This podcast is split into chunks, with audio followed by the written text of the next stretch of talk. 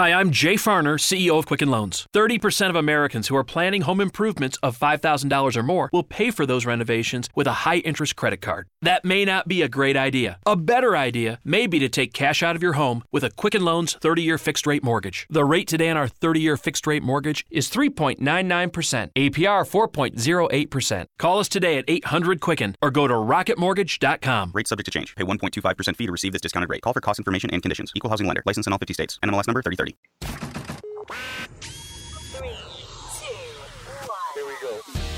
Broadcasting to the four corners of the conservative universe, it's The Matlock Show. He loves all things conservative politics, and if there's a microphone nearby, you can bet he'll be the one beating the left over the head with it. And now, a true original, the common sense conservative, here's your host, Matlock. Oh, yeah, that's right. Friday, my friends. Welcome into the Matlock Show. I'm your host, Matlock. It is Red Friday. Let's remember everybody deployed. I got my Red Making Radio Great shirt again, t shirt on, so we're ready to go. Make sure you always thank a veteran. Hey, I got a great show for you today. Bill de Blasio is ending his presidential campaign, if you can imagine that. Um, Justin Trudeau and little blackface. Donald Trump is uh, trying to expose one Joe Biden and Hunter Biden in Ukraine. Uh, Mark Pence says Hillary Clinton may run, but on the hotline, I've got a treat for you today. I have got New York Times best-selling author Kyle Mills, uh, author of the Mitch Rapp series and Lethal Agent, which drops on September 24th. Kyle, welcome to the Matlock Show. How are you, sir? I'm good. Thanks for having me. Oh, it's uh, it, look, the, the the honor is mine. I love talking to you authors because you're so smart. I mean, you're way smarter than I am. You sit around, and you think up of all these things that I can't think of. But let's tell the audience who you are. Who is Kyle Mills? Uh, I am the author of like 18 books now. Um, I started out when I was kind of, I think I was probably 29 and just wanted to do something creative. And so I decided to write a novel and figured my mom would read it. But it went on to become a bestseller and started me off on kind of a lengthy career. I love the fact because we all say that, you know, we want mom to be part of that, right? You know, and it was funny because I was covering on Locked and Loaded today over America's Voice for my television show. Mayor de Blasio got one vote in some poll, and it must have been his mother. You know, that's the way it's always your mom, right? But so how did you get into writing? Why did why did you what said to you, you know, Kyle, I want to write some books? Uh, you know, I think it was my wife mostly. I I uh women. Dang Uh, yeah, I, I honestly wanted to learn to build furniture, and uh, What- but I, my wife wait, wait, said, hold- "You- hold- wait a minute, wait a minute. You wanted to do custom furniture? yeah, I was gonna kind of put a shop in my garage and learn to do that. That that was gonna be my creative project, and my wife said, "Well, you're not very handy, and I don't want you to fill the garage up with stuff." So, So you're what- not handy and you wanted to make furniture, but your wife won that argument. She won that argument. Well, Yeah. she was right. I really wasn't very handy, and we live in Wyoming, so not being able to park in the garage is kind of a bad deal. Yes. So uh, the the book was easier. That was so long ago. I didn't even have a computer, so then all I had to do was buy a laptop, and uh, as opposed to all the big machines. that was so long ago I didn't even have a computer. You get you can't tell people how old you are, Kyle, but I love it because you said you've written around 18 books. You know, eh, what did you do before you were a writer? Uh, I worked in corporate banking. Okay, so you were a banker. Yeah. Oh, Yeah. how do you how do you go from a banker to a writer? Uh, it was a weird transition, I have to say. Uh, you know, to go from going into the office every day to, uh, you know, sitting kind of in your basement, uh, thinking up stuff. Uh, but it's been really fun. I like the flexibility of it and the creativity of it, and, and it gives you an opportunity to, you know, do a deep dive into all kinds of interesting uh, subject matters. So what was your first book? What what did you write? What what what led you down this path? Uh, I wrote a book called Rising Phoenix, and it was an idea I had. I had just thrown out, I think, at a party that you know you could solve the narcotics problem in the United States if you just started dumping poison into the drugs. You know, people would either die or they'd stop using them. Wow. And so I have kind of a domestic terrorist do that, uh, and you get to see the fallout. And then I had a series character FBI agent who investigated and you know, tried to stop him. Well, I tell you, and that's what I find so fascinating about authors. I know you. I've talked to Brad Thor and Jack Carr and Matt Betley, and now you, and you probably know them as well. You're with Emily Bestler, and you guys are all in the same house. I, I think it's amazing how you guys come up with ideas. How do you come up with your ideas? Do they just hit you? Kind of, well, stuff like that does. I, I think, uh, yeah. I mean, for me, I've always been kind of a fanatical problem solver and I think about problems and like what is the problem exactly and how could you solve it in the most efficient manner possible i think it drives my wife crazy but the and that was the problem at the time was you know the drug war was was big it's not as, as in the forefront now but i thought how could you solve that problem and this is that's the thing i came up with you could solve it in a couple of months if you did this not that i would recommend that or suggest that but it was an interesting thought process and, and made for a good fodder for a novel. Well, I think it's amazing what you guys do. I love the creativity, but let's shift gears here because now we've got Lethal Agent that is coming out here September 24th. It's a Mitch Rapp series. I just got into this, and Mitch Rapp was developed by an author by the name of Vince Flynn. Now, Vince, as some may not know, Vince died of cancer in what, 2013 or 14? Yeah, it was about six years ago now. Yeah, it's been a while, but he developed this character in Mitch Rapp, and that, that's what I want to talk to you about, you know, for the rest of this interview. So here you are, a writer of your own accord. You're, you're, you're writing, you know, Rising Phoenix. You've got Fade, The Second Horseman. You've got uh, a bunch of stuff, Utopia, Experiment, Ares Decision. I mean, you're, you're a well-known writer in your own mark, in, in your own field here.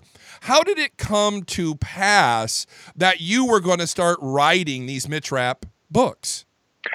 Well, I had written a few books for the Robert Ludlum estate um, and wasn't really doing that anymore. But uh, when Vince passed away, uh, I remember thinking, you know, how horrible it was. He's he, he and I were almost exactly the same age, and uh, but I remember also thinking, geez, the last man, which is the last book he he wrote, just left Mitch hanging. I mean, like, what what's going to happen to Mitch? And I thought, well, maybe they'll hire somebody to, to continue the series. I hope they do, and I hope they hire somebody really good. and then I don't know, like three is, weeks later or something, I got a call. Is the guy and, any good? They hired. Yeah, well, I, you know, absolutely.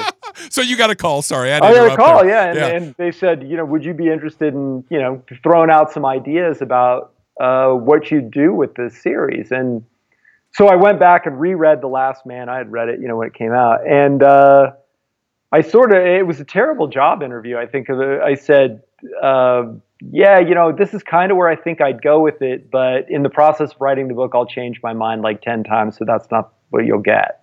Oh, that is a bad interview. You can't yeah, say that. I thought, eh, I won't get that job. And then a few days later, they said, yeah, that would be fine. So what? And, uh, when did you pick up writing? What? Which book was your first book of the Vince Flynn Mitch Rapp series? The Survivor. Okay. Okay, because so he I, wrote yeah, yeah The Last Man, okay. and then I wrote The Survivor. Because what I'm really looking forward to, Kyle, and, and I said this on my television interview, I'm going to say it here.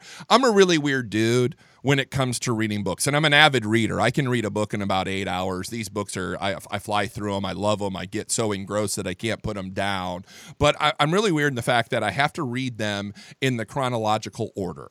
And, and, I know all of you writers are like, oh, you can pick up our books and you can get the gist of it and you can read it. I just can't. I'm really weird about that. It would drive me nuts. I would wonder what I missed in book three as I'm reading book 13 and all that stuff. And I've got somewhat of a semi photographic memory, so I remember everything I read. So I remember all these things. And you were talking about it. You did a lot of research behind Mitch Rapp so you could start writing these books. Tell the audience what you had to do to familiarize yourself with Mitch Rapp. Well, so I read kind of like you. You know, I went back and I'd read a bunch of Vince's books uh, over the years. We started kind of around the same time, but I didn't necessarily read them in order.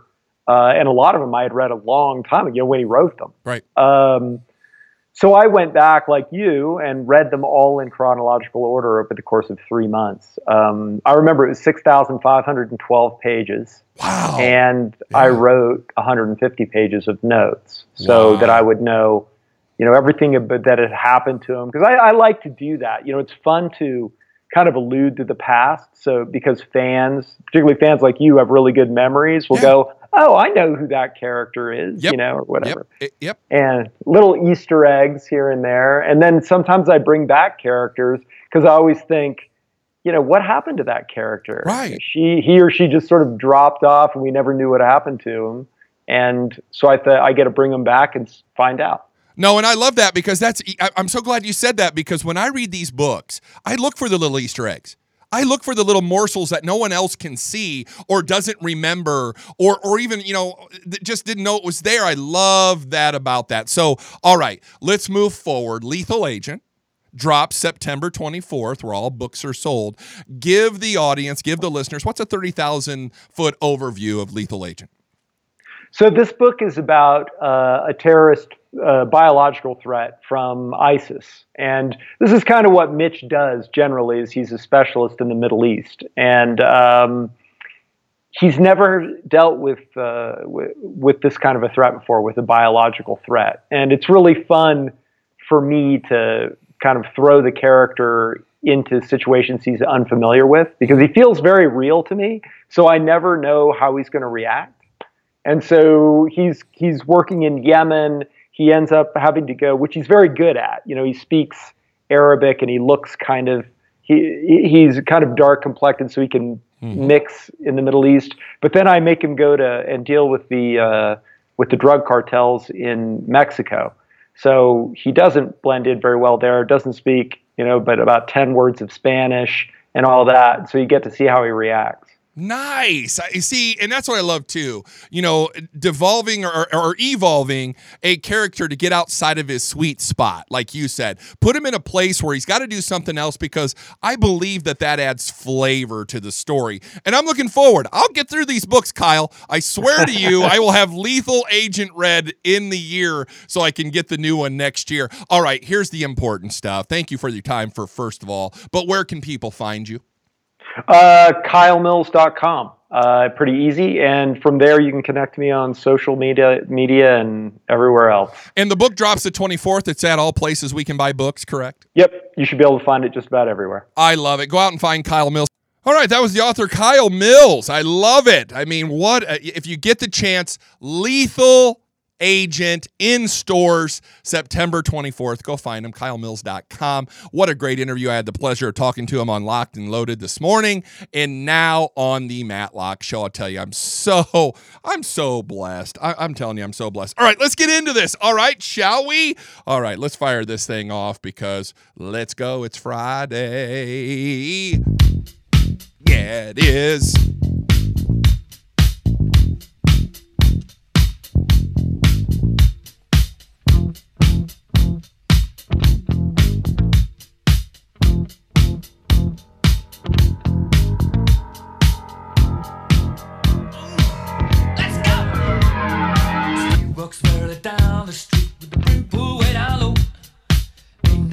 But the sound of speed. Machine guns ready to go.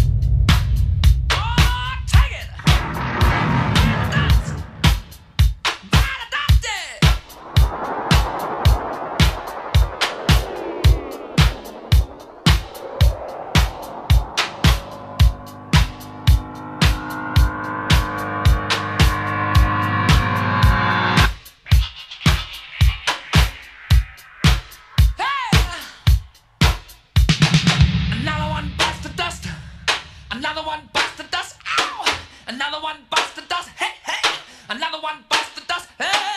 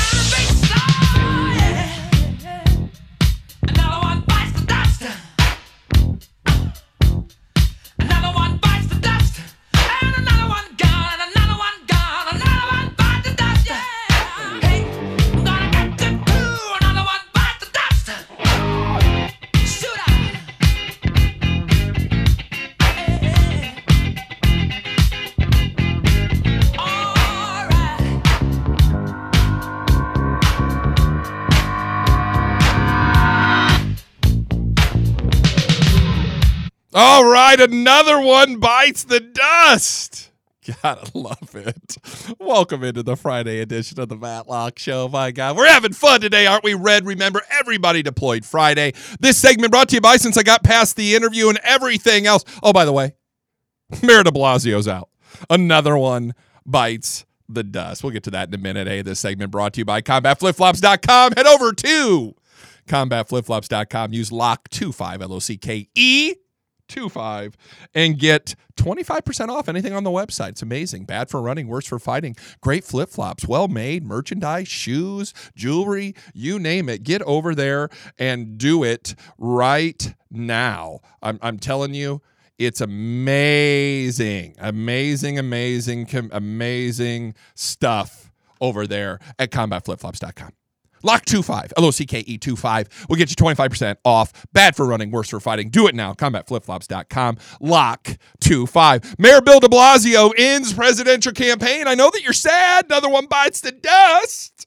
He says, I feel like I've contributed all I can to this primary election. It's clearly not my time.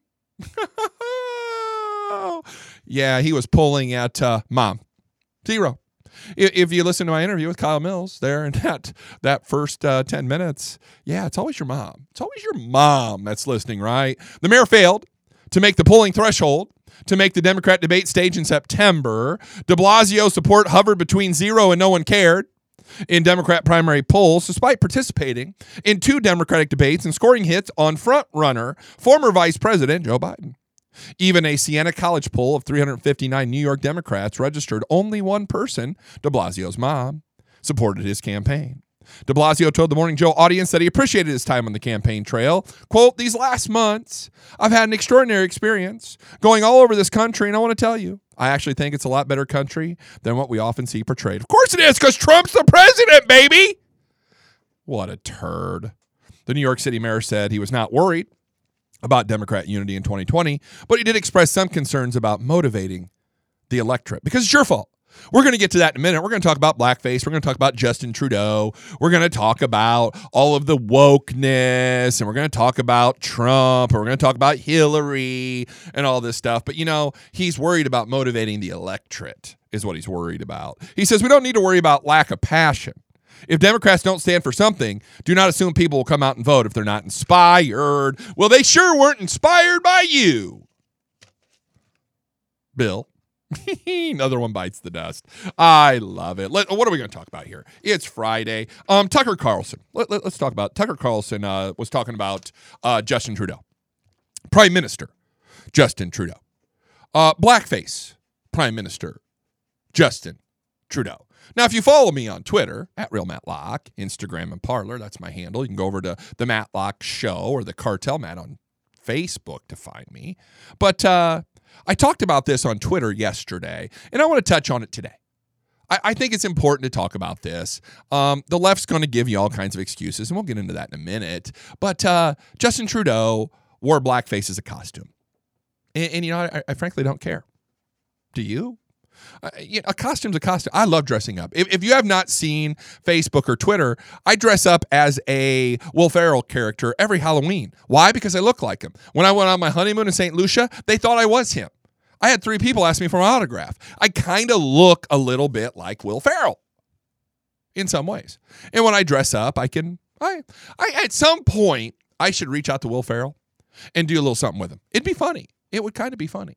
But anyway, I always dress up as Will Ferrell. He's white, so it makes it easier for me, but it's just a costume. I don't care. I mean, do you really do you really care as an individual in this country that Justin Trudeau mm, got into a costume three times of a black person? I don't.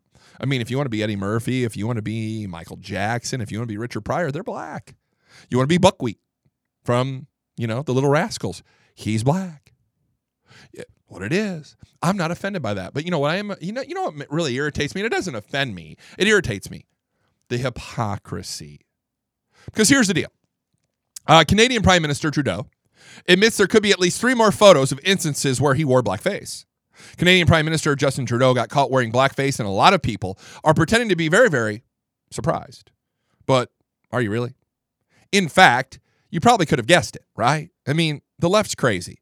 It's A little like finding out that your super sensitive brother in law, the one who tells you he's a feminist, you know, the one who's always scolding you for sexism, is in fact hitting on the babysitter. You know, that guy. The virtue is always a cover for the sin. That's the key to understanding the modern left. Whatever they're accusing you of, they're doing themselves, but probably more enthusiastically. And that's definitely the story of Justin Trudeau. Like your brother in law with the ponytail, Trudeau brags about being a feminist. You use the wrong words in his presence, and he'll launch into a self righteous lecture. Justin Trudeau may be the most sanctimonious head of state on planet Earth, so of course he was leading a secret life as a racist. That's why he's so sanctimonious. So you won't notice. Now, it turns out that there are now three separate instances of Justin Trudeau wearing blackface, and he conceded on Thursday there could be more. Reporter asked him. You left us with the impression there was only one other incident, and since then, Global News has released a video, which seems to show that there was at least a third incident. So, exactly how many times have you darkened your skin with makeup in an act that you have yourself described as racist? Now, Trudeau, you know, he says, Yeah, yeah, yeah, I shared the moments that I recollected. But I recognize that it's something absolutely unacceptable to do. And yes, I appreciate you calling it makeup, but it is blackface. Huh. Really? I don't care. The hypocrisy is so rich, is it not? I mean, the hypocrisy knows no bounds. The left can do no wrong. And I want you to listen to this because if you're Justin Trudeau, it doesn't matter. Viewers don't care how many times you had blackface. They try not to be judgy, especially the left. I mean, they don't want to judge the liberals. They don't want to come out after liberals because they're pals. So, what is going on with Justin Trudeau? Well, it turns out, and he explained this, that he suffers from an especially virulent case of something called white privilege. I don't know. I'm, you know, I'm so sick of hearing about white privilege. That's anybody. All anybody's. I'm white. I, I was born white. I had no choice. I had zero. Z, let me tell you, I had zero input to what color I was. Seriously, my mom and dad got together, bumped some uglies, and how I came. Here, here we are. I had zero choice as to the genes I got. Right, but all my all this white privilege. I am so damn tired of hearing about my white privilege. My white privilege is lazy. I haven't seen a white privilege check. It hasn't come in the mail. No couriers delivered it. My white privilege sucks. I'm going to tell you that. I mean, I got terrible white privilege. But here it is. He suffers from an especially virulent or virulent case of something called white privilege. Quote, he says, I have always acknowledged that I come from a place of privilege. But I now need to acknowledge that that comes with a massive blind spot. Did you get that? White privilege is the problem here. That's Trudeau's explanation. And if you're not listening carefully, it might sound like Trudeau just took responsibility for what he did. But in fact, it's just the opposite. He just transferred it. Then, when Trudeau blamed privilege, he is moving responsibility for what he did from himself to the rest of you. In other words, I did something awful because society itself sucks.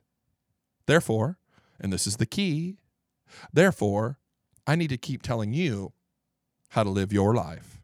It's not a confession, it's a justification. And the only people dumb enough to buy it are the news media. The dumbest people in the world over at CNN, for example. Don Lemon, deeply impressed. Here's what Don Lemon says He says, You know, wow, wow, a leader apologizing. Seems odd, doesn't it? I mean, because we have one who doesn't, President Trump. But he, Trudeau, says, you know, he didn't think it was a racist at the time. Now he knows better. What do you think of that?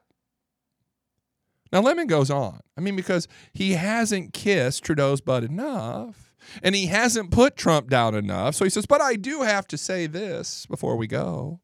Think about it. However, you want to think about it. When someone apologizes, wow. We don't often see that here, especially a world leader who's saying, I should have known better and I'm sorry. You can feel about it however you want. But that to me, that does mean a lot. I've got to go. Thank you, he says. It means a lot to Don Lemon. It really does. What and what a difference a year makes. If you can remember, back all the way when Megyn Kelly of NBC found herself under the same attack in pretty much the same way. The difference was that Megyn Kelly never wore blackface. She wouldn't do that. She is not Justin Trudeau. And if you're not listening carefully, it might sound like she did. It was just the opposite. She made the mistake of not seeming quite offended enough in a TV segment by certain Halloween costumes for that crime. Think about that for a second. She never wore blackface. She just wasn't offended about certain Halloween costumes like you and me because she's got a freaking brain. Who cares? It's a costume, right? But old Don Lemon then, I'm just going to be honest, he says, Megyn's 47 years old. There's never been a time in her 47 years that blackface has been acceptable. I wonder how much diversity she has on her staff. I don't know. I'm not there. But I imagine there's not a lot because people would have informed her. This is what people of the larger culture don't understand about racism and about privilege. Keep in mind, and this is universally true, it was true of Jimmy Swaggart, it is true of Justin Trudeau, and probably true with Don Lemon. The more sanctimonious you are, the more you're hiding. It's unbelievable. Unbelievable. You want to know who's up to no good? Look at the people who are tugging their chin and saying, Oh, I would never do that. And yet suddenly Don Lemon went from that, I wonder how much diversity she has in her staff, to, Oh, I'm so glad that Justin said, I'm sorry. Did Don Lemon have a change of heart? Is he now a forgiving man? Could it be could it be because that Justin Trudeau is a powerful leader on the left, he gets a pass? No matter what he does? I think you know the answer because of course you've seen it before. Earlier this year, the governor of Virginia, Ralph Northam, was caught wearing blackface. Actually, it was a Klan hood. He still won't tell us which it was, but whatever it was, he was wearing black blackface or Klan hood. Northam, a liberal Democrat, decided he didn't need to resign over it. The left pretended to care for eh, about a minute. Oh, they're so upset. And then they forgot the whole thing ever happened. Northam himself said the incident showed deep wounds in Virginia.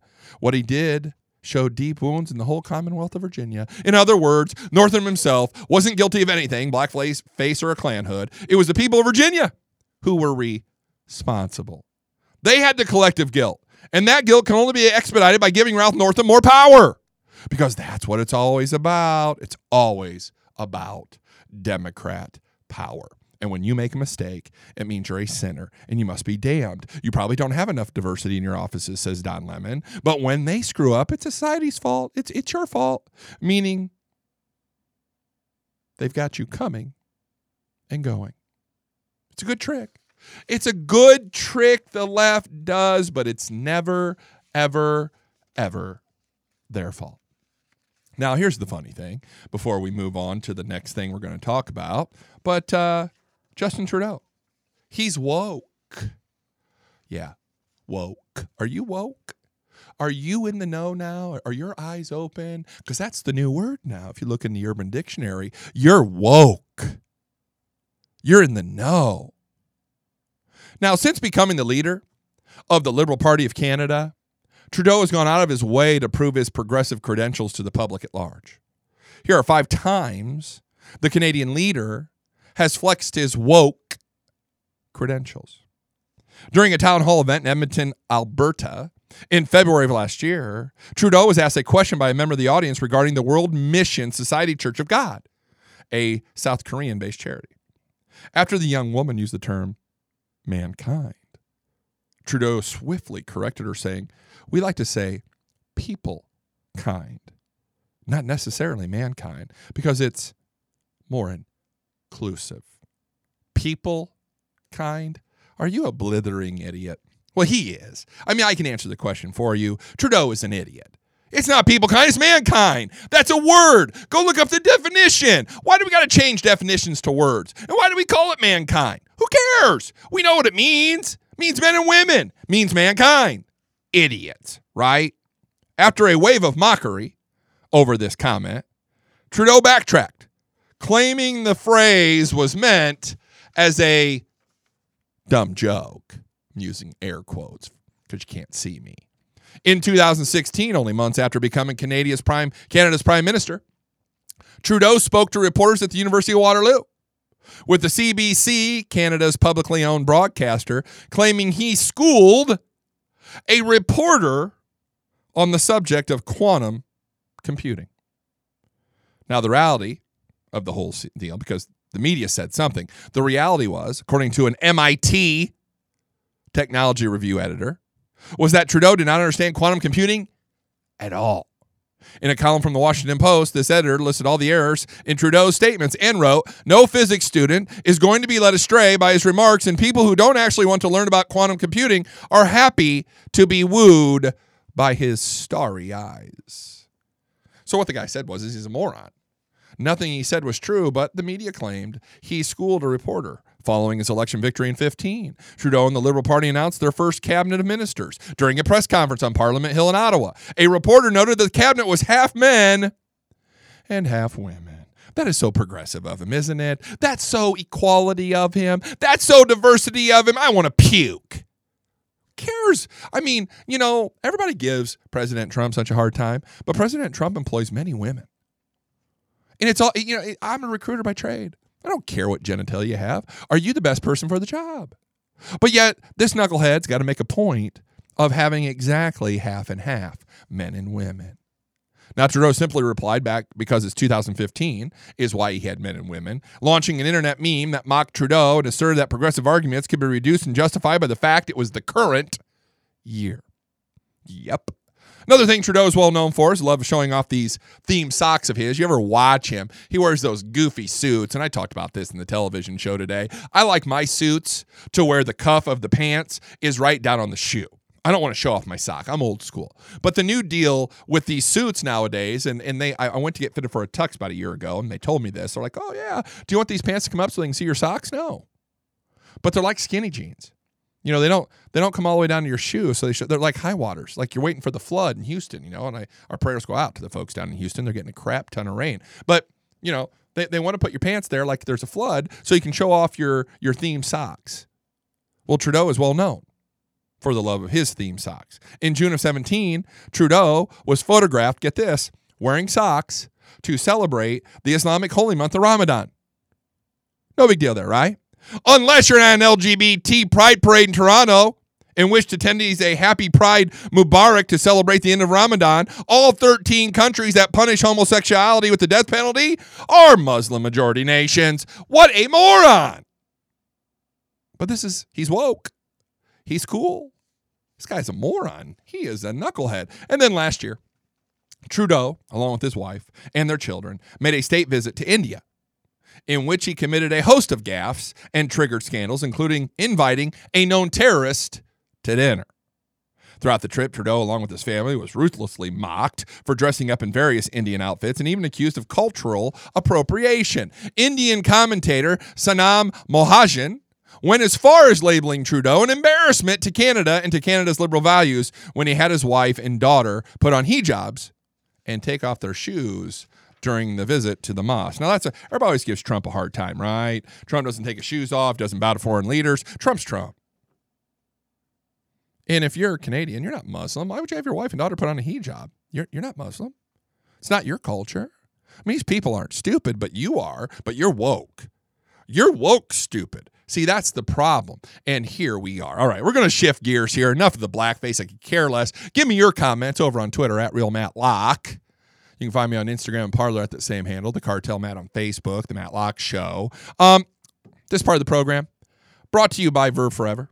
Head over to the matlockshow.com. By the way, t-shirts are available at the matlockshow.com, L-O-C-K-E. Hats are available. And over at that website, you can click on my link for Verve Forever. It's CBD oil, guys. It's really, really good CBD oil. Some of the finest in America. You need to go check it out. They're running a lot of great deals right now. If you're a first-time customer, you can use Verve 50, V-E-R-V-E 50, and you can get half off your first order.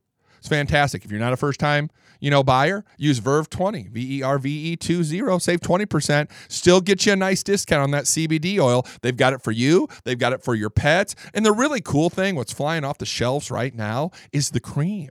So we've got this CBD cream, and you rub it on the places that hurt. It works amazingly, and it is flying off the shelf. Go over to my my website, thematlockshow.com. Click on that Verve Forever link. That's my link. That's how I get paid. I'm an ambassador over there at Verve Forever. Thank you so much for helping me out. It's how I get paid. It's how my capitalism works, kids. But head over there, check it out, thematlockshow.com. Verve Forever, Verve 50 for 50% off on first time buys, Verve 20 if you bought before. Do it now. Show them some love, and you'll just feel better. CBD oil, good for you, and it's natural. So go check it out. All right. Um, Trump. I talked yesterday, and I want to talk a little bit today. I've got about uh, about 20 minutes, so we're right on schedule here. Um, this controversy over this Trump phone call that supposedly this whistleblower has said Trump said some not so nice things. So Michael Atkinson, the intelligence community's inspector general, testified on Capitol Hill in a closed door meeting. Um, Catherine Herridge told us as she reported from Washington. The developing controversy over a mysterious phone conversation President Trump had with a foreign leader apparently centers on Ukraine. As the president and his allies claim the uproar is just another partisan plot against him, which it is. What touched off the controversy is a secret whistleblower complaint that the director of national intelligence has kept from Congress, reportedly involved a promise Trump made to an unnamed foreign leader. In the latest development, the Washington Post and the New York Times. You ever notice it's the compost and the slimes? Thursday said that the complaint relates to Ukraine. Trump's attorney, Rudy Giuliani, seemed to acknowledge that effort uh, to pressure UK, Ukraine to investigate potential corruption related to the Biden family. Ruh, ruh, reggae! So I want you to think about this. I went to Twitter yesterday. Now we're starting to hear that Trump is reaching out to Ukraine to investigate one Hunter Biden. Now, we know and we've seen that Joe Biden, back when he was vice president, pressured Ukraine, told them he was going to do a few things if they didn't back off because Hunter, his son, was getting paid six sixty thousand dollars. It might be six hundred thousand a month. I think it was sixty thousand dollars a month to sit on this Ukrainian gas company's board. That's seven hundred twenty thousand a year. Now, Trump took to Twitter, as he always does. He says the radical left Democrats and their fake news media partners, headed up again by little Adam Schiff, Schifferbrains, and batting zero for 21 against me, are at it again. They think I may have had a dicey conversation with a certain foreign leader based on a highly partisan whistleblower statement. Strange that, with so many other people hearing or knowing of the perfectly fine and respectful conversation, that they would not have also come forward. Do you know the reason why they did not? Because there was nothing said wrong. It was pitch perfect. I want you to think about that.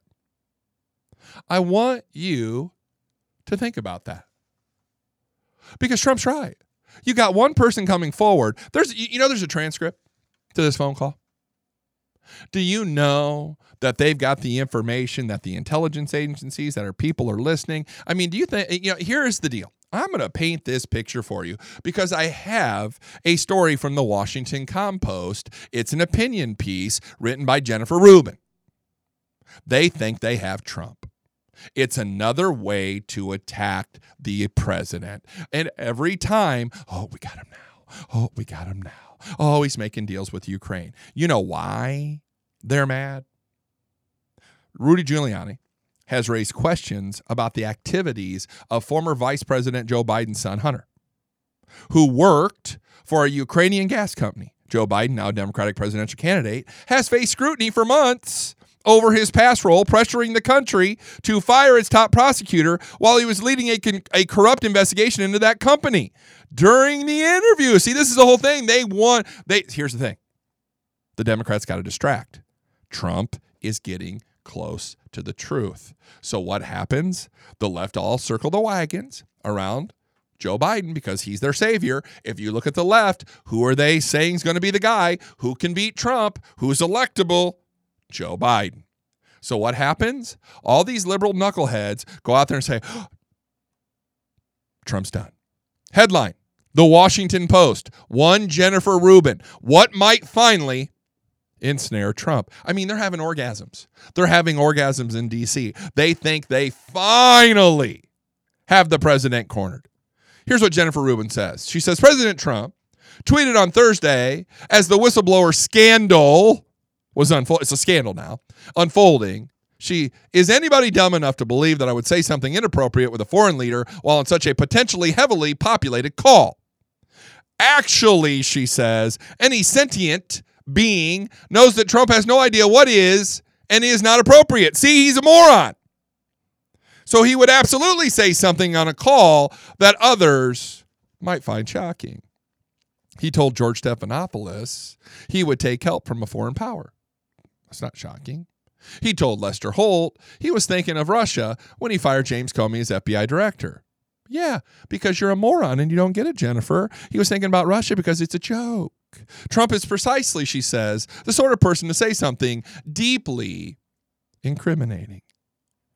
And she says that brings us to the Post's latest bombshell. That the compost is a joke. I mean, Jennifer Rubin here is a joke. She says she's a Republican, she's not, but now it's a Post bombshell. She says, quote, a whistleblower complaint about President Trump made by an intelligence official centers on Ukraine, according to, to two people familiar with the matter, which has set off a struggle between Congress and the executive branch. And she says it gets worse two and a half weeks before the complaint was filed, Trump spoke with Ukrainian President Volodymyr Zelensky, a comedian and political newcomer who was elected in a landslide in May to Ukraine.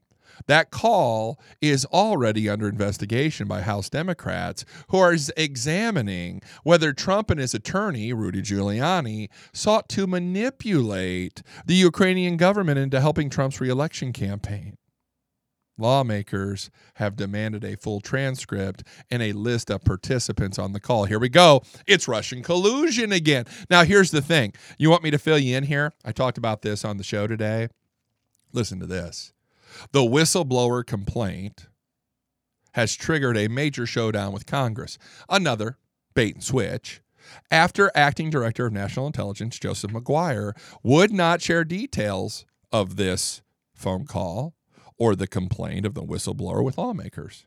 Here is the key sentence The inspector general for the intelligence community received the complaint and, according to the correspondence with Schiff, considered the allegations credible and dealing with an urgent concern. Only one thing is wrong with this. The report to the committee is supposedly at an impasse. With the director of national intelligence, uh, Michael Atkinson wrote that the DNI, after consulting with the DOJ, determined the complaint does not have to be shared with the intelligence committees under law. No, mind you, that, you know, they don't have to be shared. See, the left's going to come out, and here's going to be the narrative. Well, William Barr's Trump's puppet. Trump's got his hand so far up Barr's ass. He's telling him what to do. He's covering for him. He's protecting him. It, it, it this is, wait, wait, wait, wait, we know better. But yet the DOJ says, you know, no, the complaint does not have to be shared with the intelligence committees under law. It's the law. You know, the left doesn't like to follow the law. They like open borders. They like illegal aliens, MS 13 gang members, child trafficking, drugs. They don't care about the law. They don't care about you. They're just trying to figure a way to hang something around Trump's head. So what are they going to do? Here's what they're going to do. Oh, well, Trump talked to Ukraine. He's trying to fix the election coming up in 2020. Because you know why? You know why they're. Let me tell you why they're saying this. They know they're going to lose. Now, somebody uh, gave me a comment on either the television show or the radio show. I can't remember which yesterday and said, Matlock, don't be overconfident that we're going to win in 2020. I'm not overconfident at all. You have to get out and you have to vote. Please believe me. Get out and vote. Grab three of your friends and go vote. But I'm going to tell you something I've heard on Rush Limbaugh, and I believe this myself as well. There are many angry people in this country today tired of what the Democrat Party is doing. They're tired of seeing them attack their president, who is working his ass off day and night to make this country great again. And I'm telling you, unemployment, wages, regulation, taxes, all good for you. And there are people out there that are pissed and they're tired and they're fed up and they are going to vote in droves. And the left knows it. They know it. So what do they got to do? They're setting this up. They're pre-playing this. This is what's going on, my friends. If you pay attention to what's going on. And if you know the left, like I know the left, they're setting this up as the excuse for 2020. Well, Trump collaborated with Ukraine and he and he won the election with tampering. No one ever says a word about President Obama talking to Medvedev saying, "Hey, hey, hey. When I win this next election, I'll have more tell tell Vladimir Putin I'll have more flexibility." These people are incorrigible. They're unbelievable. And you've got Jennifer Rubin out there. She has got to spread the false narrative. And now Congress is going to say, well, we need to investigate because Trump Trump Russia collusion. They didn't find anything with Mueller. They're pissed off because Lewandowski wouldn't give them anything and they look like a bunch of morons. So what do they have to do? I said this on my show yesterday. This is a smokescreen. This is look the other way. Don't pay attention to what's going on in the left hand while we use the right hand to screw you. This is what the left does. And what do they say? Well, Trump and his fixer, Giuliani, it's been widely reported have been pressuring Zelensky to investigate Joe Biden based on a groundless theory that as vice president, he was helping his son who sat on the board of a Ukrainian gas company. Now, Biden has been accused, and I think Tom Fitton um, over at uh, Judicial Watch is investigating this because supposedly Biden was accused of getting a prosecutor investigating his son's company fired. In fact, the investigation into Burisma, Hunter Biden's employer, has ground to a halt long before the prosecutor was sacked. A subsequent probe into the company's owner was opened because of a request from Ukrainian legislators, not because of prosecutorial, prosecutorial initiative. This is what Rubin is saying. All of this, she says, raises a question as to whether the multiple actions amounted to a promise by Trump to release aid in exchange for Ukrainian help investigating Biden. Aside from possibly implicating bribery statutes, there could be no clearer example of a high crime and misdemeanor than in using government revenue to extort a foreign power to help you get reelected. Now, here's the funny thing, Jennifer Rubin. Trump doesn't need Ukraine's help to defeat Biden. Biden is a moron. The dude can't remember what he said two minutes after he said it. The guy's a bumbling, stumbling idiot who talks about corn pops.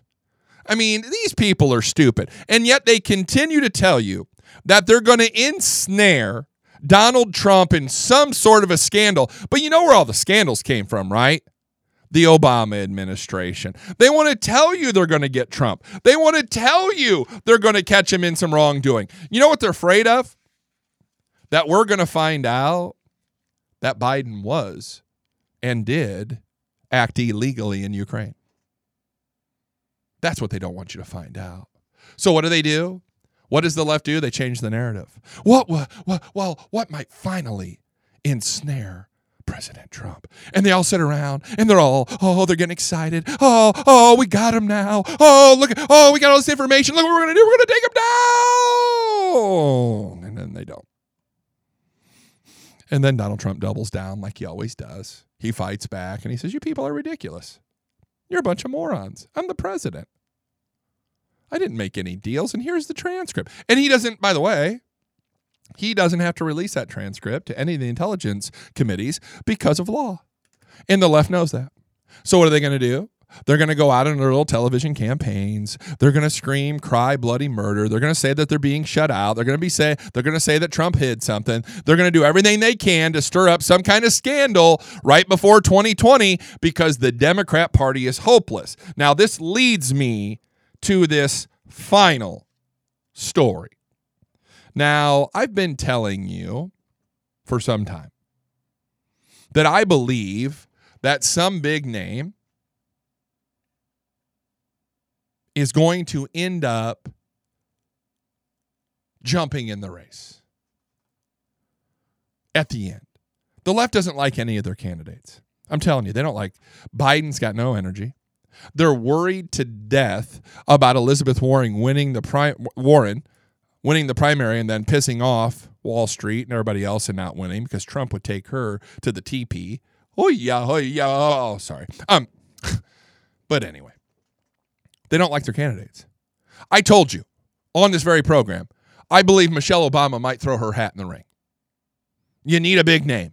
You need someone they can trust. You need someone they can go for, and it's not too late yet because the debates mean nothing. I mean, if we lo- you're watching these debates, I live tweeted the last debate. It, it, it, it's a shit show. I mean, it's literally a circus. These people don't know what the hell they're doing. They they don't uh, they they just don't. Right? So we're watching this, we're giggling, and we're thinking to ourselves, "Good lord, can you be this stupid?" At least I do.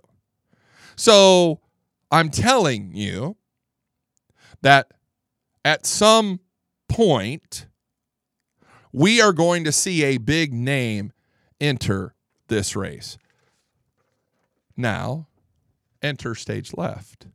Mark Penn. Listen to this headline Hillary Clinton would be a 2020, 2020 contender if she had conceded the 16 election.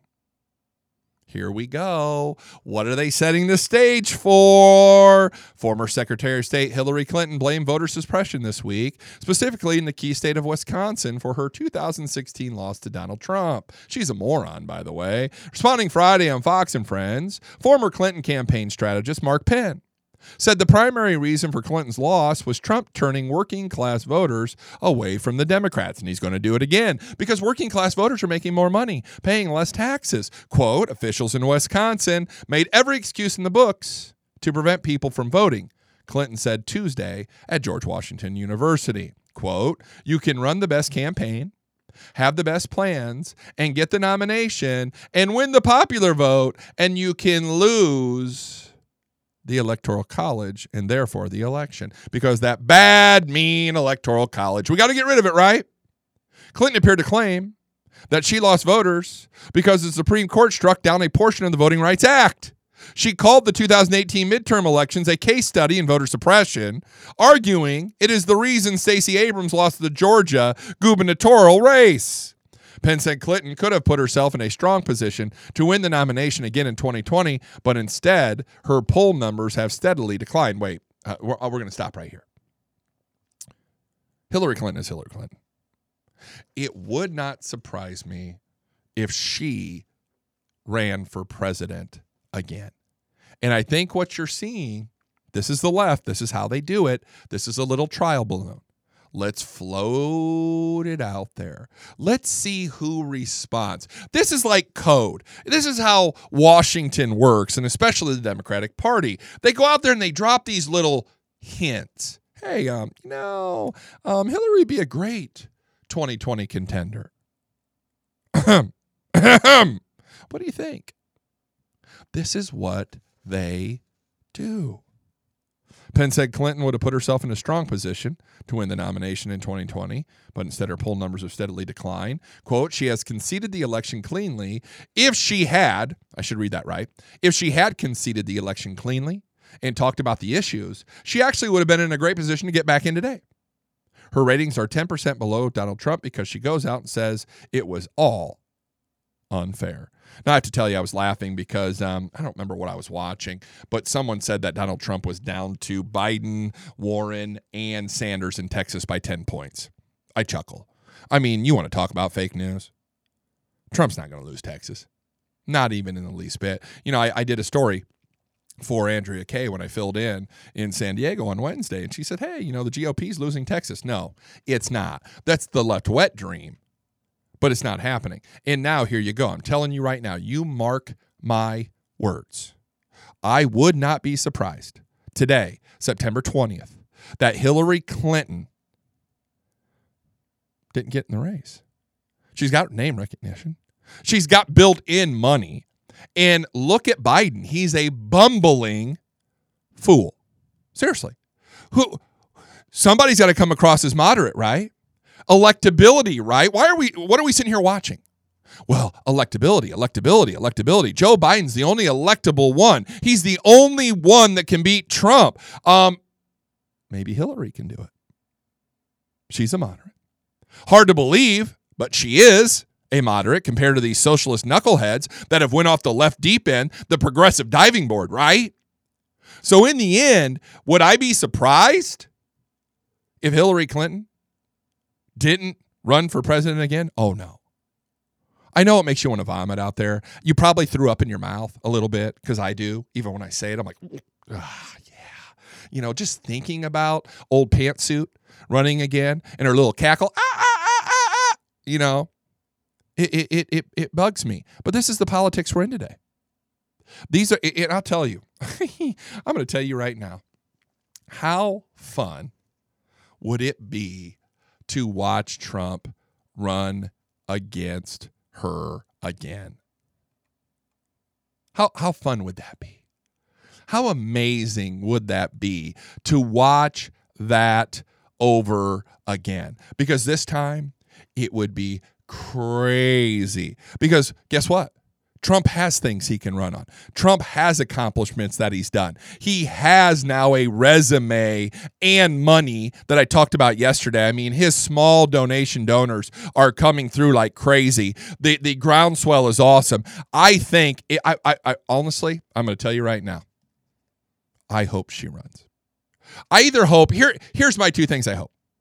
I hope either Joe Biden wins the nomination because Trump would make mincemeat of him or I hope that Hillary Clinton decides that she's the electability one and gets in the race. How fun would that be? God, can, can we only hope? All right, guys, it's Red Friday. Remember, everybody deployed. Please do me a big favor. You know, thank a veteran. Thank them shake their hand, buy them lunch, whatever. There's a lot of there's a lot of men and women in this country who are spending time away from their family, defending this great country, this great United States of America on our behalf. Let them know you appreciate it. I'm out, guys. I'm going to go do some day drinking, I think. I think that's what I'm going to do. I'm going to do some day drinking. Enjoy the rest of the weekend. Watch some college football tomorrow. I hope you all have a great weekend. I'll be back on Monday. Same bat time, same bat channel, covering new stuff. Hey, for today, the Matlock Show is out.